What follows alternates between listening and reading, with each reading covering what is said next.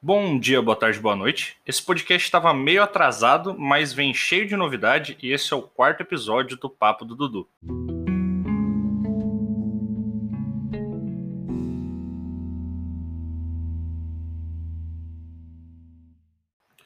Começando rapidinho aqui com uma das novidades desse podcast, a partir desse episódio nós também nos vemos no YouTube, no canal Papo do Dudu.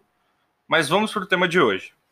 Em setembro, eu ouvi uma das frases que vem martelando há muito tempo na minha cabeça, que foi: hoje, ser professor é ter quase que uma declaração de que uma pessoa não conseguiu fazer outra coisa.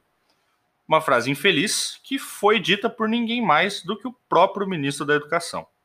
Bom, esse é um dos momentos que eu vou dividir um pouco da minha vida com vocês. Eu, por um acaso, sou licenciando em física e amo dar aula e tudo que isso envolve. Porém, nunca trabalhei efetivamente como professor, somente como voluntário. E por que isso? Porque eu coloquei na minha cabeça que eu precisava guardar dinheiro para poder ser professor. Afinal de contas, a gente sabe que enquanto dar aula é uma atitude nobre, o salário que é pago para professores de escola não é tão nobre assim. Mas vamos pensar um pouquinho. Se ele diz que ser professor é um atestado de que a pessoa não conseguiu fazer outra coisa, significa que ser professor é fácil? Bom, então vamos lá. Sem contar o conteúdo a ser ensinado, um professor estuda partes de psicologia, direito, tecnologia, didática, pedagogia, sociologia, inclusão social, entre outros assuntos diversos. Um professor de biologia, por exemplo, estuda biologia tanto quanto um biólogo e ainda tem as cargas da licenciatura. Um professor de matemática, física ou química aprende cálculo e matemática de nível universitário, mesmo que ele não vá ensinar esse conteúdo. Ou seja, um professor aprende muito mais do que ensina e está sempre em processo de aprender mais. Sabe por quê? Porque gerações de crianças e adolescentes são extremamente diferentes entre si. Falam línguas diferentes, se interessam por assuntos diferentes e a responsabilidade para que esses jovens se interessem pelos assuntos da escola é colocada todinha nas costas do professor. Se você gostava de determinada matéria na escola, provavelmente vai por isso no mérito do seu professor e não da matéria em si. Então, beleza. Já vimos que o professor tem que aprender. Agora vamos pensar em como ele tem que aplicar isso. O professor tem uma sala de aula com algumas dezenas de mentes em desenvolvimento pessoas que não necessariamente queriam estar ali, mas que o professor quer tentar ensinar algo. Beleza. Para chamar a atenção de todo mundo para o conteúdo da mesma forma, óbvio que não. Se eu só der exemplos de física com carros, uma parcela da sala vai ficar desinteressada. Se eu só der exemplo com música, outra parcela vai ficar desinteressada. Então o professor, além de tudo, precisa falar a língua desses alunos. E isso aí às vezes implica em entender um pouco de série, de Free Fire, de TikTok, de YouTube e afins. Então, mesmo depois de você ter passado 4, 5, 6 anos na faculdade, você continua tendo que aprender todos os dias. Show de bola. Mas pelo menos não tem que levar o trabalho para casa, né? Opa, como que você vai planejar as provas, as aulas, corrigir as atividades? Ah, mas são só cinco horas de aula. Dá para fazer isso à tarde. Dá, com certeza. Se o professor não tivesse que dar aula à tarde também para compensar o salário. Isso se ele também não der aula à noite.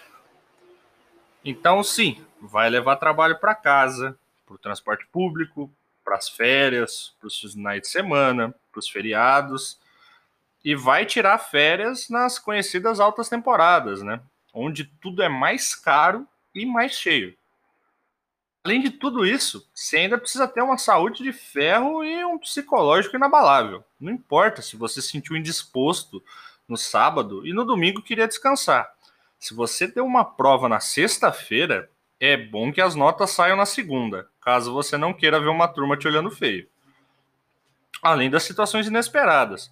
Se um aluno passa mal e vomita na sala de aula, você precisa se manter firme, sair com ele da sala, pedir para alguém limpar. Enquanto isso, a sala vira o apocalipse. Se dois alunos brigam e partem para agressão, você tem que separar, mesmo podendo ser agredido no processo.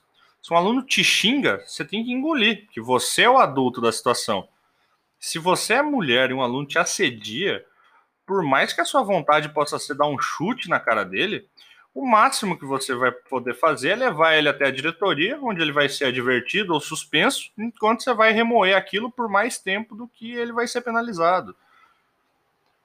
Mas falando assim, parece que ser professor é horrível. Como que eu falei no começo que eu amo dar aula? Bom, olha, eu não sei. Você voltou pro seu ex e eu nem falei nada. Brincadeiras à parte, saber que eu tenho a oportunidade de transmitir um pouco do meu amor pela física é um sentimento que eu não consigo transmitir com palavras, mas que faz parte integral da minha vida. Eu sempre amei ensinar. Talvez ser a quarta geração da minha família seguida que lida com educação faça um pouco parte disso. Não sei, mas eu acho importante lembrar também que nem todo professor é bom ou santo, mas também nem todo aluno é endemoniado, nem todo dia a aula é o caos. Às vezes a aula é incrível. Às vezes um aluno te agradece por ser professor. Às vezes você é escolhido para ser padrinho ou paraninfo de uma turma e chora de emoção por causa disso. Afinal de contas, a vida não é meio que isso, altos e baixos, dias bons, dias ruins. Então, ser professor é isso também. Então, realmente, voltando para o assunto do início do papo, se a pessoa escolheu ser professor, é porque ela não conseguia mesmo fazer outra coisa. Porque, mesmo sendo mal pago, desvalorizado, desrespeitado, o professor escolheu bater de frente contra tudo isso. E pode ter certeza que não vai parar de reivindicar melhores condições e mais respeito. E um recado aos nossos queridos políticos: que se hoje você tem a capacidade de mandar a polícia ir até uma manifestação de professores e agir com violência contra eles, é porque algum dia alguém te deu aula. Bom, gente, acho que esse é o maior episódio que eu já gravei. Talvez eu tenha me empolgado um pouco no tema. E lembrando sempre que tudo que eu falo aqui é a minha opinião, não existe verdade absoluta dentro desse podcast e eu estou aberto a ouvir outras opiniões e a discutir sobre o assunto. Lembrando que esse podcast é distribuído no Anchor, mas vocês podem encontrar ele no Spotify, é, podem encontrar também no Facebook, em facebook.com.br Papo do Dudu, tudo junto, e agora também no YouTube, no canal Papo do Dudu. Por hoje é isso, gente. Não sejam babaquinhas e até a próxima.